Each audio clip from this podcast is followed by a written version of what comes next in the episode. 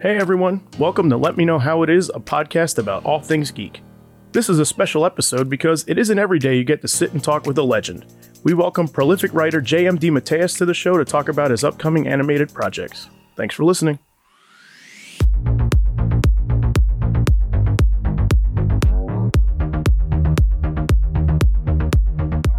I'm Zach Slater, I'm Frank Melman. and we are thrilled to have a very special guest on today's show. He is the writer of seminal works in comics such as Justice League International and Kraven's Last Hunt. He's written scripts for animated shows such as Justice League Unlimited, Batman the Brave and the Bold, Thundercats, and Teen Titans Go. In addition, he's written multiple films in the DC animated straight to video series. His latest work can be seen in the upcoming animated film adaptation of Superman Red Sun, which will be released on Blu ray March 17th.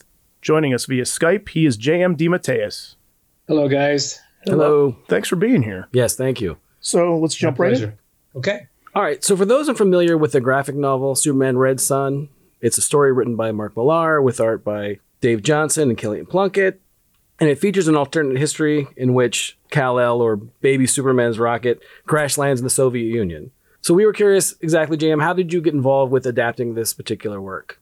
Well, as you've mentioned, I, I've worked on a bunch of these uh, DC animated movies, and I've been working for uh, Warner Brothers Animation and primarily on DC properties for about, I don't know, 15 or 16 years now. So uh, I know these guys. We've worked together for a long time. They know my work, and we enjoy working together. And it was just the next project that came up. I got a call one day from Jim Krieg at Warner Brothers Animation saying, We're doing Red Sun. Do you want to do it?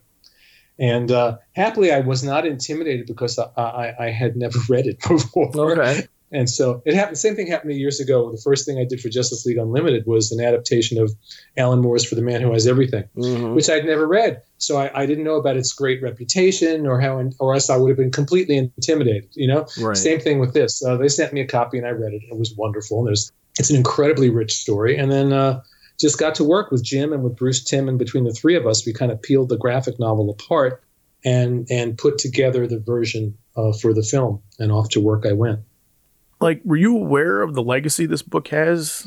I mean, it's kind of become a modern classic for Right. You know, I knew it existed. I knew it was well regarded. I didn't know it was as well regarded as it is. So, like I said, if I had known that, I probably would have been even more intimidated. You know, so uh, it's good to to work, you know, uh, with a clearer eye without the intimidation in your way. it's definitely one of those things where I, I remember when the book came out, I was working in a comic shop, and those um, those Dave Johnson covers were really striking in the fact that you know it was you could tell that it was one of those books that DC was really going to try to give a push to and try to give some effort to get it out, and it seemed like a project like like uh, Zach was saying that has become a classic and definitely a, a different almost a- when we talk about Elseworlds, we talk about the imaginary stories back in the fifties. It's definitely a, a more modern take on an imaginary story.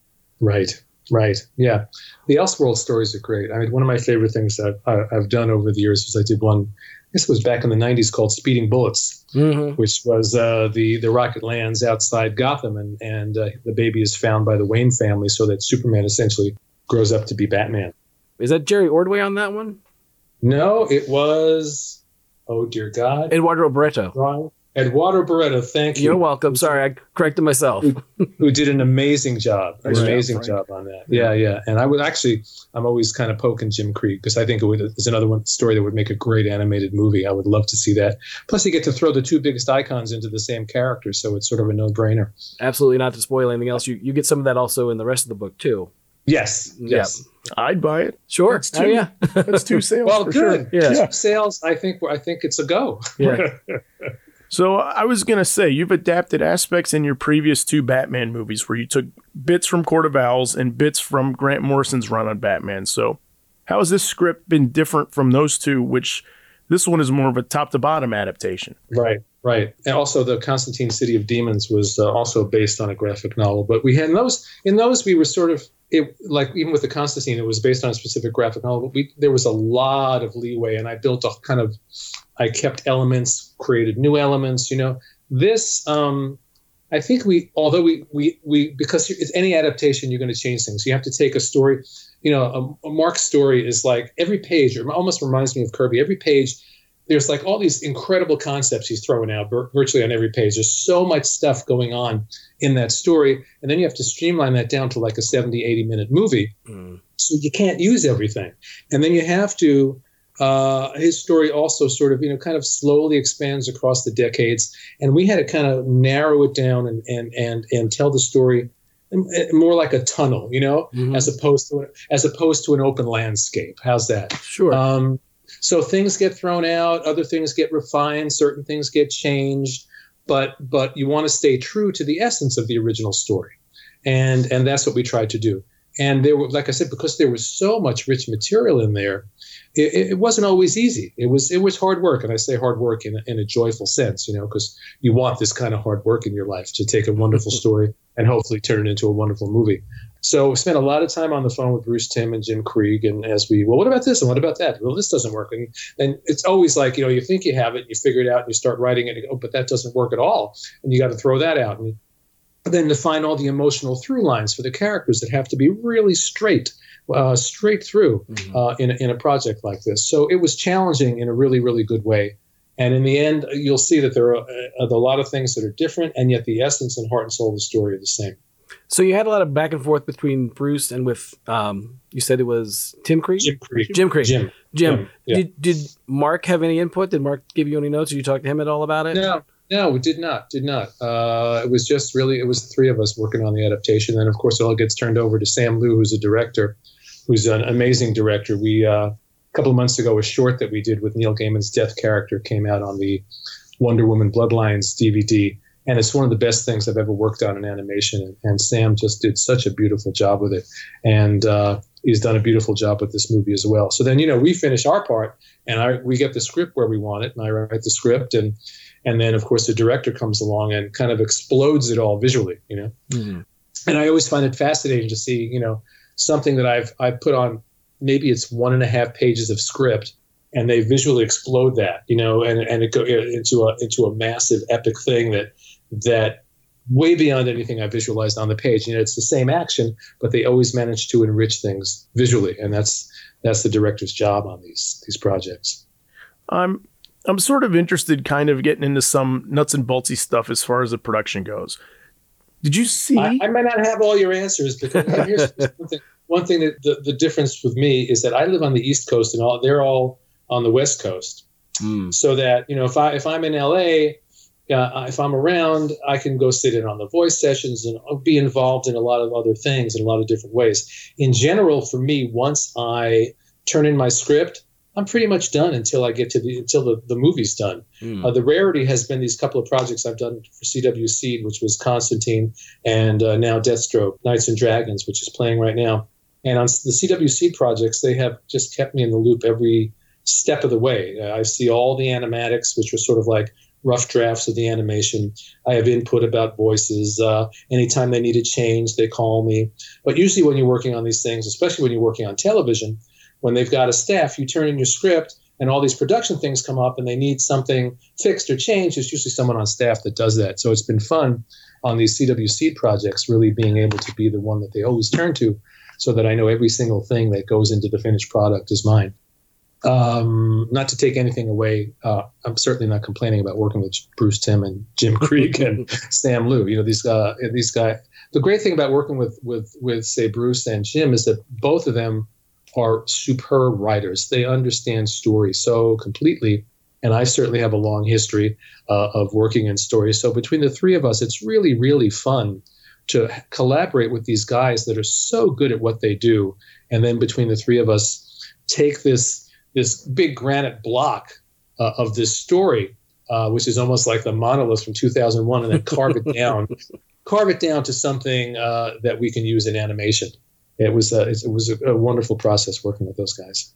So, like, I'm curious about these phone conversations. So, is it essentially sort of building the outline together, like the three of you, or did you? you know, we'll get on the phone, and you know, it could be on the phone for an hour and a half, two hours, just talking story. Well, what do you think about this? Does this work? Does it? And then we'll have this long conversation.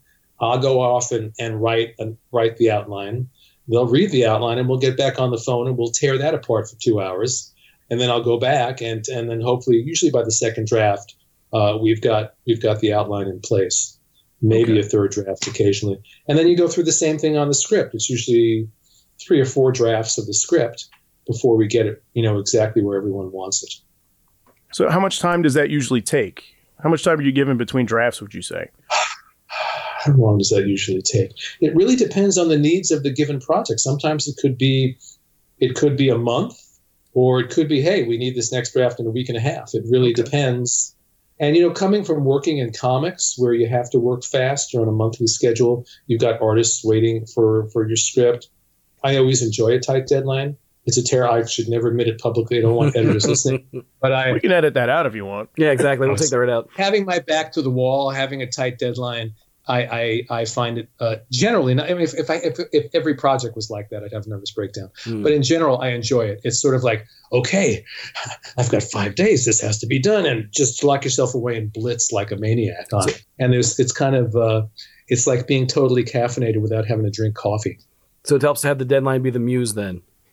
Yeah, what I find is I've, I've seen this over the years, and I talk to my writing classes about this. If you have like two months to work on something, you know, it's all about the process with the unconscious, you know, and you kind of, it's all about surrendering to the unconscious. Your unconscious kind of takes in the material and works on it, and suddenly the answers start to come, and I start to see movies in my head, and I start to write. And if you have two months, that process will take two months. If you have two days, mm. the process will take two days. It's really interesting. It's really, really interesting. So like they've done a lot of adaptations, and I think one of I think some of the best ones are the ones that kind of play with the material a little bit, sort of uh, run a comb through things. Well, you have to because no matter what you're adapting, a novel isn't a movie, a graphic novel isn't a movie. They're they're just different. They're different beasts. And even when you think, oh, it'd be so easy just to translate that, when you sit down to do that, you suddenly seem to understand how it just it doesn't work that way. It doesn't work that way. Mm. And maybe if you have like you know 10 hours of a tv series to adapt something but even then you know the, the the requirements of each hour of tv are such that things have to change it's just it's just the nature of the beast what you want is to be true to the essence of the story you know i've seen i've seen versions of david copperfield they're maybe like you know 90 minutes or two hours long and they're adapting this giant book and yet they get the heart and soul of the thing right you mm, know right, uh, right. i go back years ago uh, robin williams was in an adaptation of uh, John Irving's The World According to Garp. And they changed a lot in that movie. And yet the heart and soul of what the book was was there in the movie. And that's what you hope for. Not you you don't worry about the details, you worry about the heart and soul of the project. So like I'm curious about story pacing a little bit on this one because you've written a lot of comics. You've written a lot of comics very, very well. You've written a lot of movies very, very well. So how's the pacing different between the mediums, would you say? It's it's you know, I'll say two conflicting things. The first thing is story is story. You know, no matter what medium you're working in, whether you're writing a novel, whether you're working on a comic, whether you're writing a movie, the, the essence of story is the same. But the delivery system for the story is a little bit different because the requirements are different. Telling a story in 22 page chapters in a comic book that have a certain flow and crescendo versus a 70 or 80 minute movie, or you know, writing the 70 or 80 minute movie is very different than writing a 30 minute uh, animated TV show because it, the beats are going to fall in, in different places, the breaks are going to fall in different places. And thus, you're taking that essence of that story and you're putting a different template over it. You know, mm-hmm. uh, it's almost like, you know, in, in the stage, they have different filters for the light.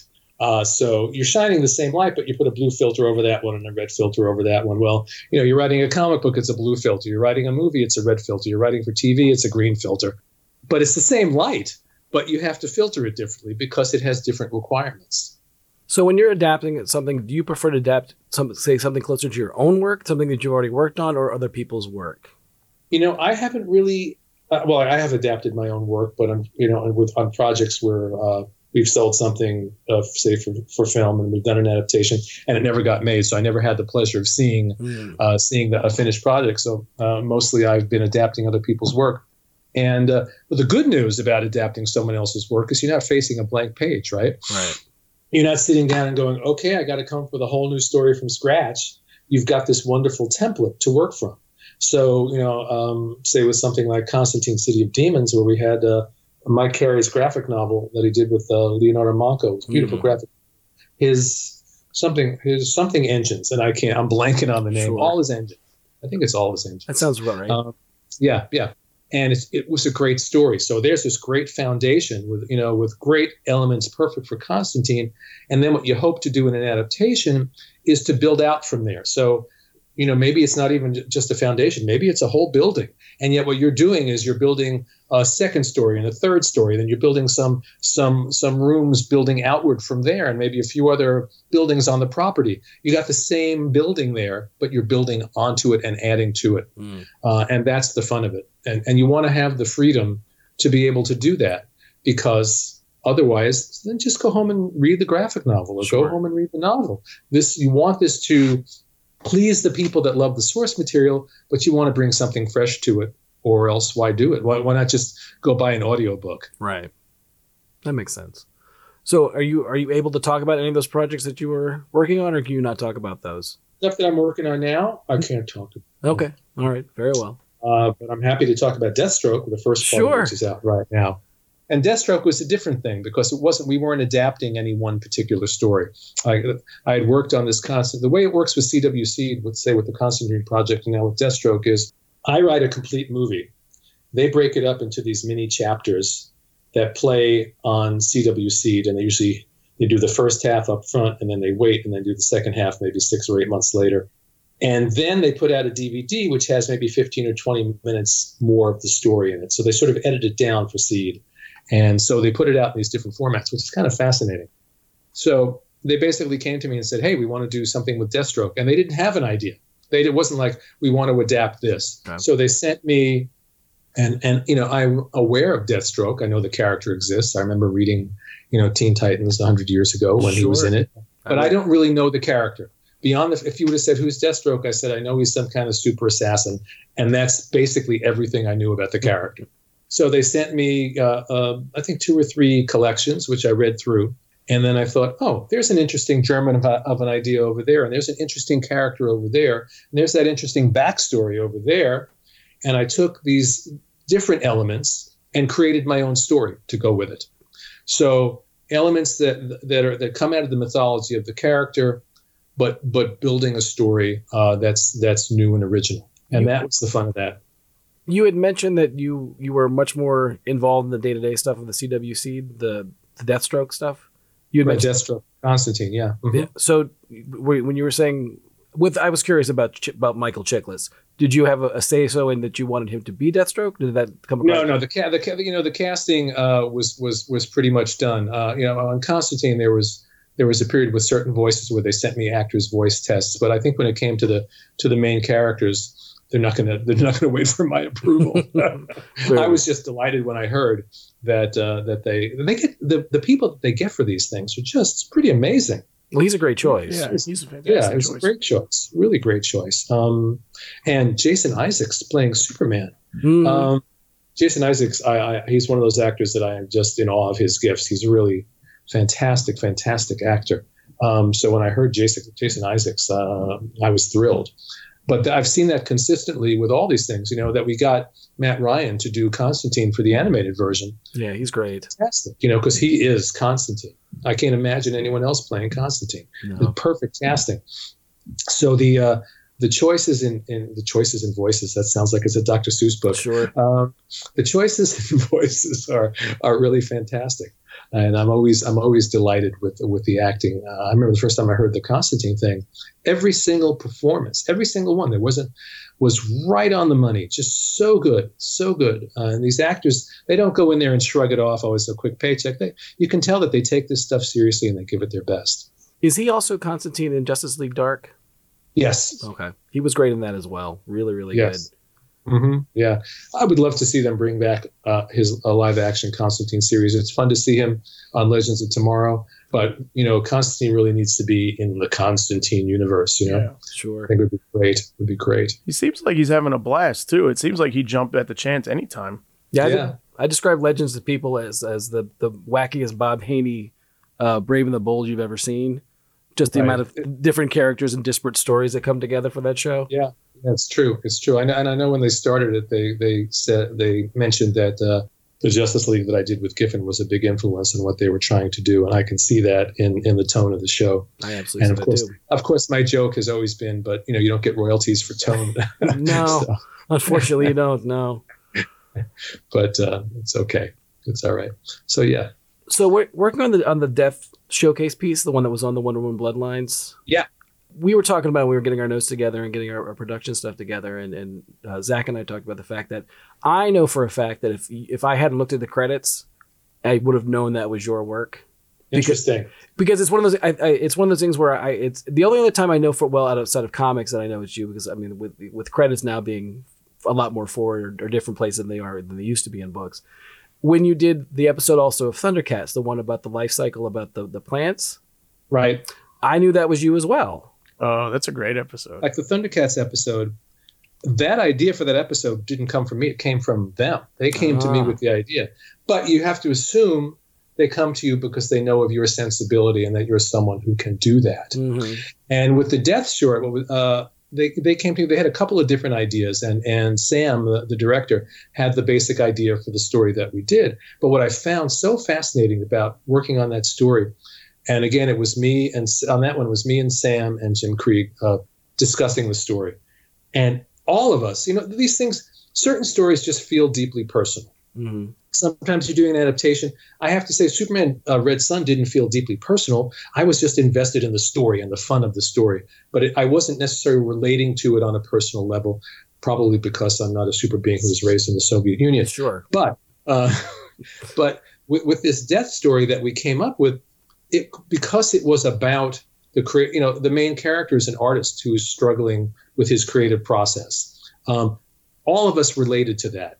And there's a, there's a scene in the beginning where it's the main character is a child on his living room floor Mhm. with his stack of papers and his crayons drawing. That was my childhood. Yeah. That was my childhood boiled down. But I think it was probably also Sam's childhood and in some form Jim's childhood because we were all creative people who have been through the ups and downs of what it is to live this creative life. So it was it, it was really interesting that it was three different people there and it was deeply personal to all of us. So yeah, it was very much my kind of story.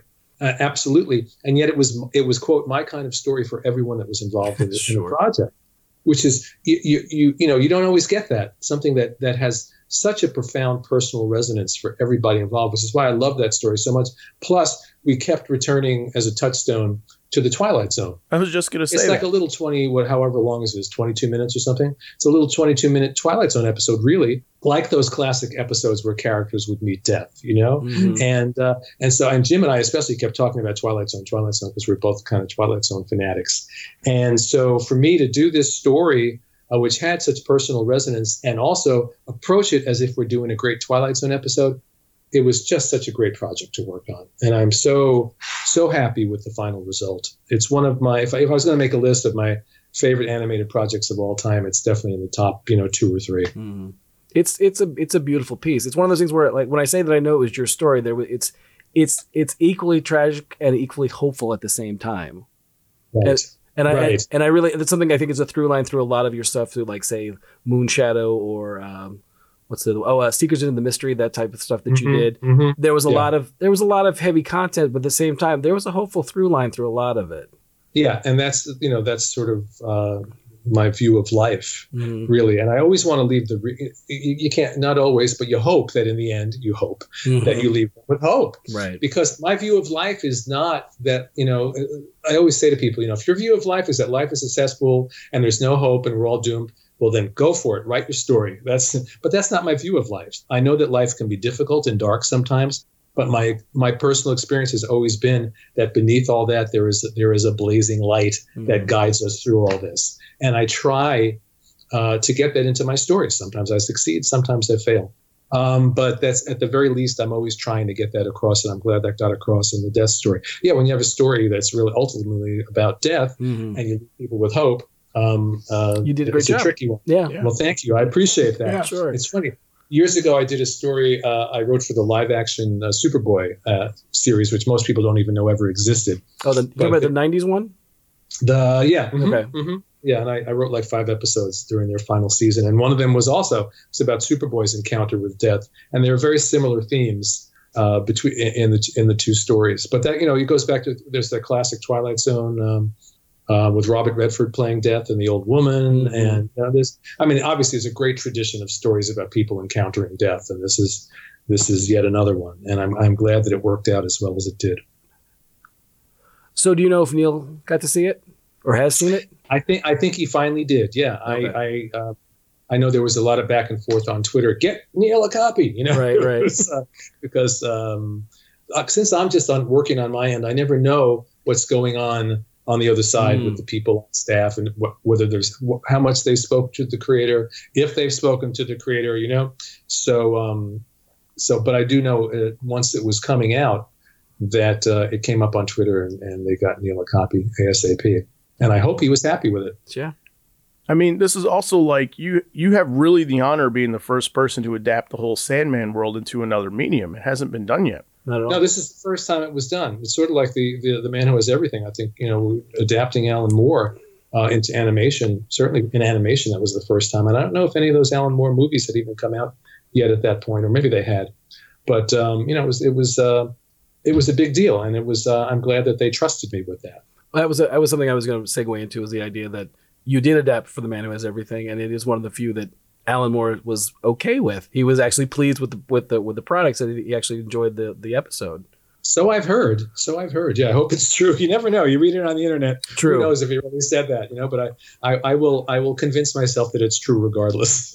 Well, again, I mean, again, like you said, getting to the heart and soul and boiling it down to the like, it's a 22 minute episode of of a, of a, Yeah. great, of a great show. You, you again, you do a really fantastic job of getting to the heart of the matter with that episode, and that when that moment when, you know, Superman's basically like, I, I don't even know if you're real. You know, you nail that part. That part is, Mhm. you know, comes through loud and clear. you know, that was the first episode of Justice League Unlimited that I did, and I remember I, I, I uh, usually, you know, usually when you're working in TV, you go through at least three drafts. So I, I, you know, we worked out the story, and I wrote the first draft, and I turned it in, and I didn't hear anything for a while, and I thought, oh God, I must have screwed this up so badly, you Mhm. know. You're never going to hire me again. And uh, so finally, I called my friend Stan Berkowitz, who worked on the show, and I said, uh, I never got notes for the second draft. And he went, We don't need a second draft. You, you nailed it the Oh first wow, time. that's And great. that that rarely happens. Let me Mm. tell you. That, you know, and I so when I got to the second episode that I did for them, I thought, oh, great, first draft, I'll be done. No, here's the notes for the second draft. Here's the notes for the final.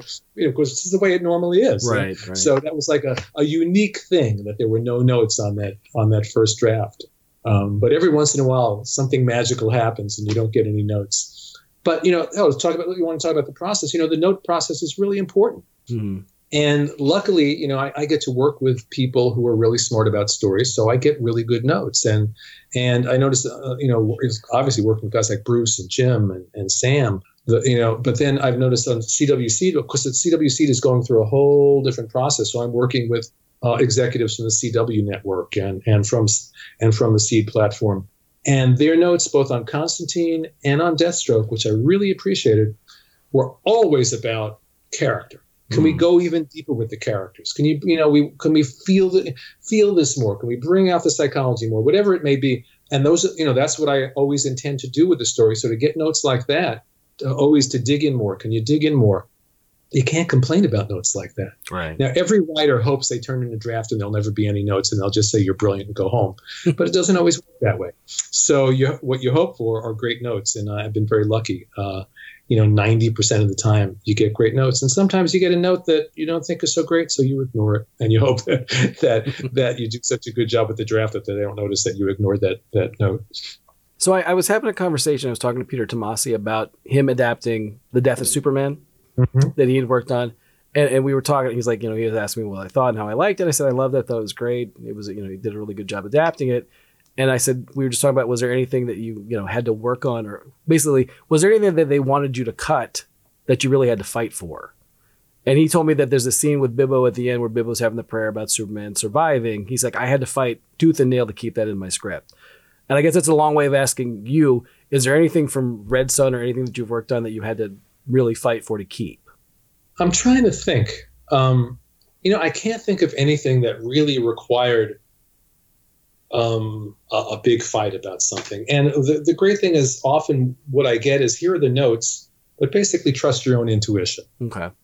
So you know, gives me the freedom to then then put in the scenes that I want to put in. And if they don't work, then you know down the line they can say, well, you know, this didn't really work. Let's change that. But I, I've never felt like if I had to go you can't cut that out. It's, you know, and I had Right. to fight about that. No, I've, I've been lucky on that front. Okay. And also, here, here's the other thing, especially with with TV, when you're working, when you're writing for an animated TV series, They've got a staff of people. They've got a season mapped out.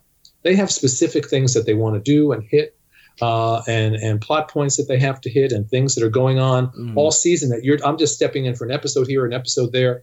So it's their vision that's important. So I learned early on. It's not like writing a comic book, and certainly not like writing a creator-owned comic. This is not. I'm not coming in and going, oh well, here I am working on say Thundercats. Mm. I'm going to now here's my vision of what Thundercats is. No, it's not about my vision. It's about their vision for the series and for the season and for the episode. My job is to do two things. One, execute their vision, and then simultaneously, and it sounds contradictory, to bring as much of myself and my own vision to it. You know, you want to make it personal in any way while at the same time executing the vision of the producers for that episode. So it's it's a fine balance. You can't just be uh, a dictator machine. You know, they can't just dictate this stuff to you and you just type it and that's that. Or else, what's the point of doing it? They could get a robot to do that. Mm. So you have to bring your own passion and your own point of view to it, while at the same time honoring their vision. Because it's not my job to come in and change their vision. Now, when we're having conversations, obviously I'm suggesting things and different points of view, and that's my job. But in the end, especially on on on a TV series, you want to execute the vision of the producers. On these movies, uh, there's a little more leeway there. So basically, because you're, they're they're self-contained. You know, you're you're right. in and you're out. So you're not serving this greater master of a whole season. So basically, you're a, cre- a creative utility player at that point. creative utility player. Like you're basically you're, you're fulfilling a role that they need you to be in the best way possible that you can do it.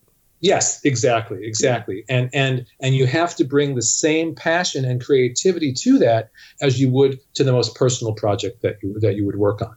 Gotcha. So that's that's the balance. You know, you can't just shrug it off and go, okay, I'm just going to do what they want to do, and here I go. You have to bring your own passion and point of view to it while honoring their vision at the same time. And that's the balance. And I think some people can't can't uh, achieve that balance. You know, some mm-hmm. people it's too hard to do but I enjoy it because I, I, always my, my joke is you know I spend most of my time alone in my room playing with my imaginary friends you know? Sure. So it's nice to get on the phone with my real friends and play with the story together. Right. I enjoy that. So I always say I sort of take off my my singular personal vision hat and I put on my team player hat. And once you do that then I relax and I have a great time. What's more freeing for you though working on uh, an adaptation or creating your own world to sort of play in you know, I like the balance between the two. I think if I didn't, if I did not have the outlet of doing my own stuff, because uh, nothing beats creating your own world. Nothing, as far as I'm concerned. That's the best. You know, working on an original comics project or an original screenplay, whatever it is, and it's your idea, and and especially when you're working in fantasy, you're sometimes you're literally creating your own universe, mm-hmm. and that is so freeing and exhilarating and so much fun that I, don't know if anything compares to that. So I think if all I did was the other thing, you know, working uh, with other people's, uh, you know, uh, adapting things, or you know, just just doing that without the freedom to go off and create my own thing from the ground up, I don't know if that would satisfy me. But the balance of having both things, to be able to go off on my own, or just work with an artist and create an entire universe, and then to be able to go and sit down and work with guys like you know Bruce and Jim and and and uh, all these other wonderful people I've been happy to work with over the years. That's a fantastic balance, and it kind of keeps me sane. But it's sort of the same thing I've tried to do in comics too. And, and in the beginning, I didn't do it consciously. It just sort of happened. You know, I love working on these pre-established characters. You can't. It's so much fun if you're writing Captain America or Spider-Man or the Justice League, Batman, whatever it is.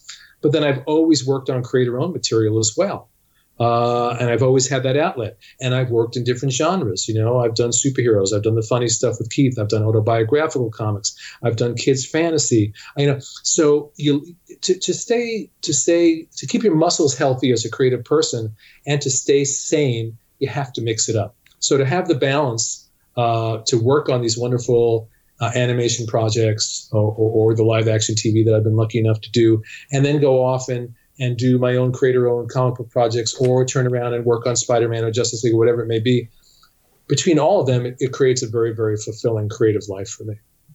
So, one of the things I would imagine that's fulfilling about working on an established character is that sometimes when you have a character's voice that's so well defined that the, the character almost speaks to you from the page saying like like no no no I'm not going to do that or or yeah I'll go this way and um So it's kind of like a cheat when you know which way, like the way Batman's going to go in a situation, right? So the fact that Red Sun is an Elseworlds, going back to that, does like Superman's traditional voice kind of complicate things in your head? The fact that you're writing like this different take? Well, but the, the fun of this different take in this story is that there is still, with, with any of these sort of uh, Elseworlds, parallel universe versions of characters, whatever it is, there's always some essence of the character that's always there. And the trick is you've now twisted the character and turned it and placed it in a different context. And that's what makes it fun, but you want to hold on to the essence of who that character is. So in Red Sun, yeah, he's he's now been essentially brainwashed with Soviet propaganda his whole life. And yet the way he interprets that is in a very, very positive vision for the world. He takes the purest uh, ideals out of that uh, out of that ideology and and sets out to to bring peace and plenty to the world in his own way. Now, if you've read the story, you know that it it doesn't always go easily, and he doesn't always make the best choices. But there's that essence of Superman that okay, when he lands in America, it's truth, justice in the American way, and here it's you know truth, justice in the Soviet way, and he's he's trying to do the same thing from a different perspective, and that's what's interesting about it. So it's a totally different Superman, and yet at his core, there's something in him that's the same no matter where you put him. So it's a matter of we we talked about again. We were talking about notes about the book itself. The idea that in this one especially, it's a nature versus nurture, but still, the as you said, the essence of Superman shines through. Yes, yeah, and I think that's true of us as people. I think that things in our lives can twist us and bend us and really screw us up. That's true. At the same time, I think there's some essence of who we are when we come into this life that stays with us no matter what. It may get buried by uh, outer circumstances or abuse or whatever else and twist us. But I think that essence is always in there. And I think, you know, the, the, game of our lives is to sort of peel away all that stuff that's layered on top of us and find that essence of who we are. And in a weird way, that is sort of the journey that Superman goes through in this story. Mm-hmm. So uh, we're getting close to wrapping up here. So I want to give you the chance to sort of talk about anything you have coming up that you want to sort of showcase. Uh, what can I plug? Okay, I'll get all the plugs out of the way. Uh, coming up in March, I had a lot of fun. I got to do my first Star Trek story in like 40 years. When Ooh, I first started, you love Star Trek. I, I do love Star Trek. the classic Star Trek, original Star Trek. That's the one that for me, you know. It's hard to so beat. when I when I first started in the business, uh, Marvel had the had the one of the first things I did for them was an issue of Star Trek when they had the license from Star Trek, mm-hmm. the motion picture, like in 1980 and that's the only time I've ever uh, done Star Trek. And so IDW came to me a few months back, and they're doing a Mirror Universe series. Oh, wow. And they said, "Do you want to do the original series Mirror Universe episode, uh, uh, which will have Khan?" Oh, so, so my, my little my little fanboy head exploded because you know Wrath of Khan is one of, as far as I'm concerned, not just one of the greatest Star Trek movies, just one of the greatest movies. I love that movie. So good. And yeah. uh, to write Kirk and Khan and Spock, so it's basically the Space Seed episode, oh, but it's sort of like what we're talking about with Elseworlds. Mm. It's the Elseworlds version. So there are certain elements that are there, but it's a very very different story.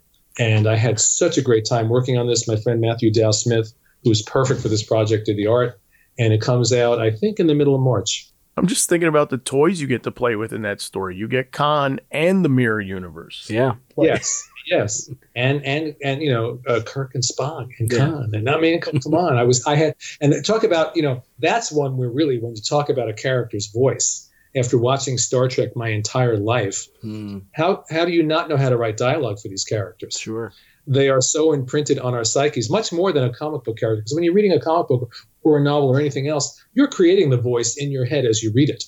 But here you got there's William Shatner, there's Leonard Nimoy, there's Ricardo Montalban. They're talking to me. Right. Of course, I know what to say, and I know exactly the rhythm and how to say it. You know, so that was really really fun, and that'll be out I think like toward the end of March, like March 22nd.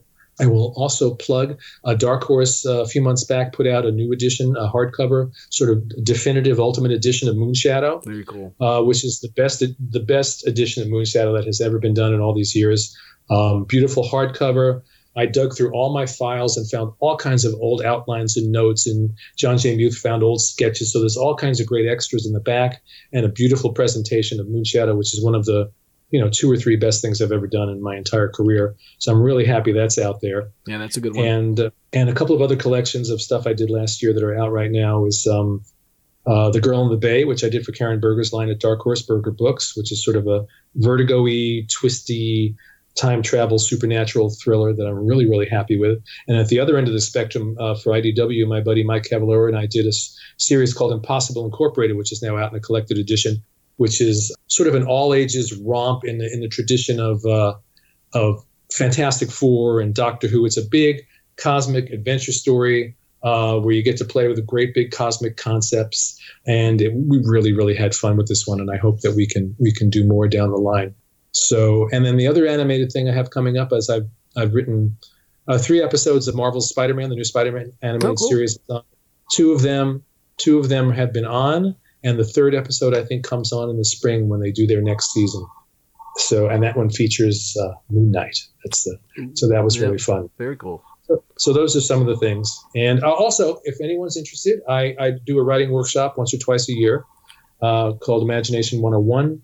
And you can go to my website, jmdematteis.com, uh, read the information about the workshops. And when uh, I have a new workshop coming up, I always post it there. Yeah, you do. And actually, and I have done some of the script consultation with you as well. Right. I also do, I also do one-on-one consultation with people. yeah, and they're fantastic because like like given criticism and script notes is an art, I think, and and like you're fantastic at doing it because you do it in a way that makes the script better and elevates it, but it encourages you and it gets you excited to go ahead and do your next draft. I think, and you like you really take the time. I'm glad to hear you say that. I mean, you really take the time to like try and figure out sort of motives like like what were you trying to accomplish there i think which which i think not everybody tries to do i mean i've i've had notes from many many people and not everybody goes the extra mile i think of like like what were you going for here That's the fun of it. You know, I, I, I want to do that. And I, first of all, the first thing you want to do is, is encourage somebody. You know, you want to help them make their story the best thing it can be. And you also want to do that without crushing their soul. Do you know what I mean? You want to lift them up and make them excited about their own work.